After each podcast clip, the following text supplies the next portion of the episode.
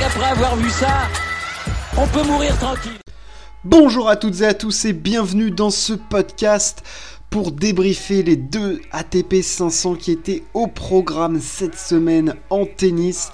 On avait un tournoi du côté du Mexique avec Acapulco et un autre du côté de Dubaï. Alors la concentration du top 10 était plutôt du côté d'Acapulco avec du Zverev, du Tsitsipas, du Berrettini, du Nadal, du Medvedev notamment, donc voilà, du très très lourd. Du côté de, Dubaï, on avait Joko, Rublev euh, notamment. Euh, on va revenir sur ces deux tournois en commençant par Acapulco. Alors je vais pas refaire tout ce qui s'est passé sur les tours, je vais évidemment surtout parler de la finale d'Acapulco qui opposait Raphaël Nadal à Cameron Nori. Alors je vais pas présenter Raphaël Nadal, hein, ça a très peu d'intérêt. Euh, mais Cameron Nori, lui, avait fait une excellente saison l'année dernière. Il avait beaucoup d'ambition pour cette année. Il avait fait un mois de janvier dégueulasse. Et là, sur le mois de février, ça y est, il enchaîne les résultats. Il avait gagné Adelray Beach la, semaine dernière. Et là, il faisait finale encore du tournoi en battant sur sa route quand même Stefanos Tsitsipas, euh, notamment. Euh, enfin, voilà, il, est là, il produit un très bon niveau de tennis et il affrontait donc Rafael Nadal qui en était à 14 victoires consécutives. Au final, le résultat, c'est une victoire en 2-7 de Nadal qui va chercher un 91e titre en carrière, le troisième cette saison. Il est invaincu cette saison, 15 victoires consécutives. Il gagne ce tournoi sans perdre un set en battant au passage Daniel Medvedev.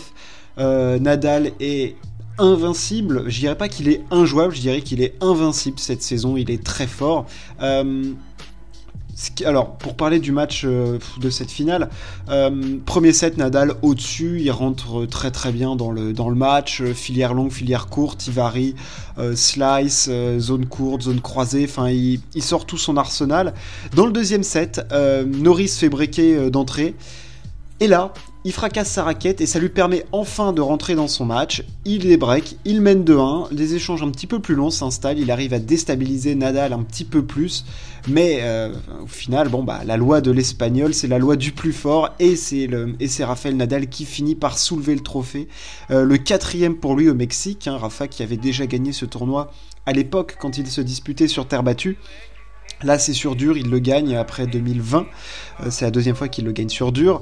Euh, très grosse prestation de Nadal. Euh, c'est ce qui est flagrant, je trouve, c'est sa capacité de, de, déplacement. Surtout, c'est ce qui me choque le, le, plus, enfin ce qui me surprend le plus en tout cas, parce qu'on le sait, pour soulager son pied, il a perdu des kilos, il est assez, il a perdu du poids pour essayer de moins faire peser tout ça sur ses articulations. Et ça se voit qu'il se déplace super bien, il a pas l'air d'avoir mal du tout, euh, il s'engage à fond. Je pensais pas forcément qu'il allait jouer à Acapulco et pour moi c'est un très bon euh, signe qu'il aille jouer ce tournoi. Ça veut dire que physiquement il se sent bien, il est prêt à jouer des tournois, à encaisser les, les matchs, même dans des conditions très difficiles parce qu'il faisait chaud et humide à Acapulco. Et, et, là il a retrouvé un très bon service en coup droit, ça sort très très bien. Euh, il va faire des petites amorties de revers quand il faut. Enfin je veux dire, il y a tout l'arsenal qui est là. En plus de ça, avec toute cette série de victoires et ces trois tournois qu'il a déjà gagnés, c'est la première fois, enfin c'est euh, qu'il gagne aussi rapidement trois tournois dans une saison. Enfin c'est absolument démentiel euh, ce qu'il produit. Euh, c'est voilà c'est du très très haut niveau. Je sais pas je dirais pas qu'il est injouable parce qu'on le je pense qu'on l'a déjà vu plus fort. Après je trouve qu'il est beaucoup plus en maîtrise de tout son tennis et de tout l'arsenal qu'il a à disposition. C'est à dire que il y a un certain alliage d'expérience, de voilà tout un tas de choses, de savoir de la construction des points. Et vraiment là face à Norris, ça s'est vu encore une fois, ça s'était vu aussi face à Daniel Medvedev au match d'avant. Il est rentré tambour battant dans son match pour pas faire la même erreur que euh, lors de l'Open d'Australie. Vraiment, il est, c'est très très impressionnant et il est très compétitif sur dur et ça pour lui c'est une excellente nouvelle parce qu'avec la terre battue qui se profile après, ça peut faire peur, ça peut faire très peur. Alors de là à dire qu'il va être invaincu sur terre battue, pas du tout, pas du tout. Mais honnêtement, je m'attendais, je, je savais même pas qu'il allait revenir à un aussi haut niveau avec cette blessure au pied et là de le voir à ce niveau-là, enfin il va être. Euh, enfin, je sais que les gens, là, je vois les, les, cotes et tout ça un peu sur les tournois. Les gens, à chaque fois, mettent euh, que ce soit Zverev ou Medvedev souvent devant Nadal. Mais enfin, je veux dire, comment ça peut pas être le favori d'Indian Wells et de Miami qui se profile? Enfin, je veux dire, c'est. Il est. C'est Daniel Medvedev est peut-être numéro 1 mondial, mais le boss, le patron en ce moment, le plus fort sur un terrain de tennis, c'est Rafael Nadal. Voilà, c'est lui qui fait euh, les choses tactiquement et techniquement, c'est lui qui les fait le mieux. Et voilà, il a déjà gagné trois tournois et caracole en tête à la race. Et euh, avec le niveau de jeu qu'il produit, enfin, il va être dans la course pour être numéro 1 mondial. Hein. Enfin, je veux dire, avec la saison sur terre battue qui se profile et tout, il a très peu de points à défendre. Attention à Rafael Nadal en fin de saison. Attention. Attention, il peut finir numéro 1 mondial. C'est ce qui serait complètement fou. Alors évidemment, ça dépend de son physique, mais là, ça a l'air d'aller, on touche du bois, vraiment. Et lui aussi, enfin, je veux dire, il a l'air d'être je l'ai rarement vu aussi libéré, en tout cas dans sa tête, euh, par rapport aux, blessures. En fait, t'as l'impression qu'il, voilà, il dit, je suis libéré. T'as l'impression qu'il, c'est pas qu'il a mal nulle part, mais qu'il a vraiment, ou alors beaucoup moins mal, voire pas mal du tout, quoi. Et ça, c'est, c'est vraiment très, très impressionnant. Et euh, voilà, ce match face à Nori, c'était pas un grand match de tennis, euh, mais voilà, c'est, quand même un joueur en forme. Cameron Nori, Nadal a en plus battu Medvedev, donc voilà, il n'y a rien à dire sur cette victoire. Un nouvel ATP 500 euh, pour Rafa, 91e titre en carrière. On part du côté de Dubaï. Euh, on a des choses à dire du côté de Dubaï parce que c'était aussi le retour à la compète de Djokovic. Mais d'abord, honneur à celui qui est le roi des ATP 500, le russe Andrei Rublev, qui s'en est allé conquérir un dixième titre en carrière, un nouvel ATP 500 pour lui qui est voilà, qui, est très très fort dans cette catégorie de tournoi. Il avait notamment eu en 2020 une série où il en avait gagné 3 de suite. Là, je trouvais qu'en ce début de saison, il était vraiment dans le dur, euh, qui produisait pas un niveau de jeu très élevé, en tout cas en dessous de ce que son classement impose. Et là, putain, mais depuis le, 14 février, ça fait trois semaines qu'il est en fusion, quoi. Il gagne Marseille, euh, il, fait demi à Rotterdam, et là, il gagne Dubaï. Euh, waouh, waouh, waouh. Andrei Rublev est là. Alors, est-ce qu'il peut être capable de, passer le cap après en, Grand Chelem? Mais en plus, à chaque fois dans des conditions très difficiles, parce que là, il bat quand même Dan Evans, il bat Mackenzie McDonald, il bat Urkac, il bat Jerry Vezeli qui faisait une semaine de fou.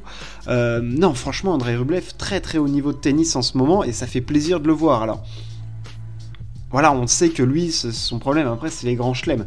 Mais là, sur les ATP 500, il a été monstrueux parce que physiquement, ça fait trois semaines qu'il joue et il a rien lâché. Et là, dans ce tournoi, il a trouvé des ressources mentales folles euh, pour revenir à chaque fois de ses matchs face à Kwon, face à McDonald, face à Uber Urkach, où je le voyais absolument pas gagnant parce que je trouvais que le cousin Uber, il était quand même de retour euh, au premier plan. Et après, face à, face à Vezeli, il a complètement assumé son statut de favori pour plier ça en 2-7. Rien à dire, André Rublev. Euh, non, c'est très, très fort d'assumer son statut comme ça. Euh, dans un tournoi où il était plus ou moins favori, parce que, évidemment, quand tu es tête de série numéro 2, on s'attend à ce que tu fasses un bon résultat, mais le, monde du tennis avait les yeux rivés sur le retour de Djokovic, euh, bon, qui s'est incliné en quart de finale face à Vezeli en 2-7. Euh, on la voyait pas trop venir celle-là. Vezeli qui a produit un tennis hyper agressif, euh, des demi-volées dans tous les sens, hyper puissant. il avait montré un niveau de jeu de Djoko, je trouvais plutôt intéressant face à Moussetti. Bon, bah, Moussetti c'était un peu fait, mais surtout face à Kachanov, j'ai trouvé. voilà, où il a été vraiment poussé en défense, débordé parfois par la puissance du russe. Il s'est mis à faire du Djokovic euh, qu'on connaît, hein, c'est-à-dire euh, de la défense, euh, de je te fais craquer, je vais te faire jouer un coup de plus et tout, je te rentre dans la tête. Et bon, c'est pas passé face à, face à Vezeli, où j'ai trouvé là vraiment, on a vu que Joko c'était encore un retour à la compète parce que dans la gestion des points importants, il lui a manqué ce petit plus qu'il a, quoi, ce petit surplus de confiance et tout qu'il avait l'année dernière, ou quoi qu'il arrive, il allait gagner les points importants et tout, et ah, il lui manquait ça, donc euh, voilà. Et mm, ce qui est dur pour lui, c'est qu'il va pas jouer avant un certain temps parce que là, ce profil du coup, la tournée américaine avec, euh, comment il s'appelle, les deux tournois de Miami et Indian Wells, qui sont des tournois longs, hein, qui durent à chaque fois euh, plus de 10 jours. Et donc là, ça veut dire que jusqu'au moins au 30, au 30 mars, il va pas jouer, quoi, quasiment. C'est un mois où il va pas jouer.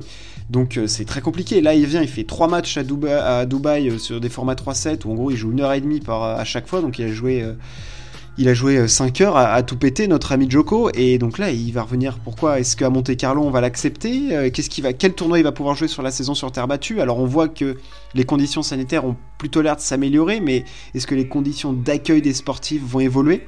Je sais pas. Je sais pas, ça va être intéressant de voir ça. En tout cas, on a vu qu'il était encore un chouille juste. Il a en plus perdu sa place de numéro 1 mondial.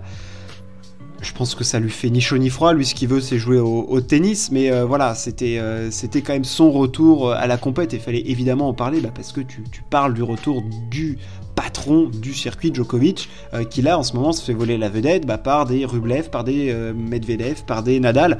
voilà, hein, c'est pas lui qui joue le mieux en tennis en ce moment, même si je pense qu'avec du rythme, le Serbe sera très très très compliqué à prendre. parce qu'il a quand même montré des phases où physiquement il a l'air d'être là, donc il est au point, il est prêt, donc euh, c'est juste, il lui manque juste du rythme en soi. Il lui manque que ça. Et euh, quand il est en rythme après Joko, quand il est lancé, ça, devient très très chaud. Euh, voilà, mais Andrei Rublev, vraiment, j'ai été impressionné par sa capacité à enchaîner physiquement, à trouver des ressources mentales, tactiques à chaque fois dans les matchs. En tout cas, bravo à lui. C'était un petit débrief de tennis de ces deux ATP 500. Merci de m'avoir écouté. Ciao, à plus.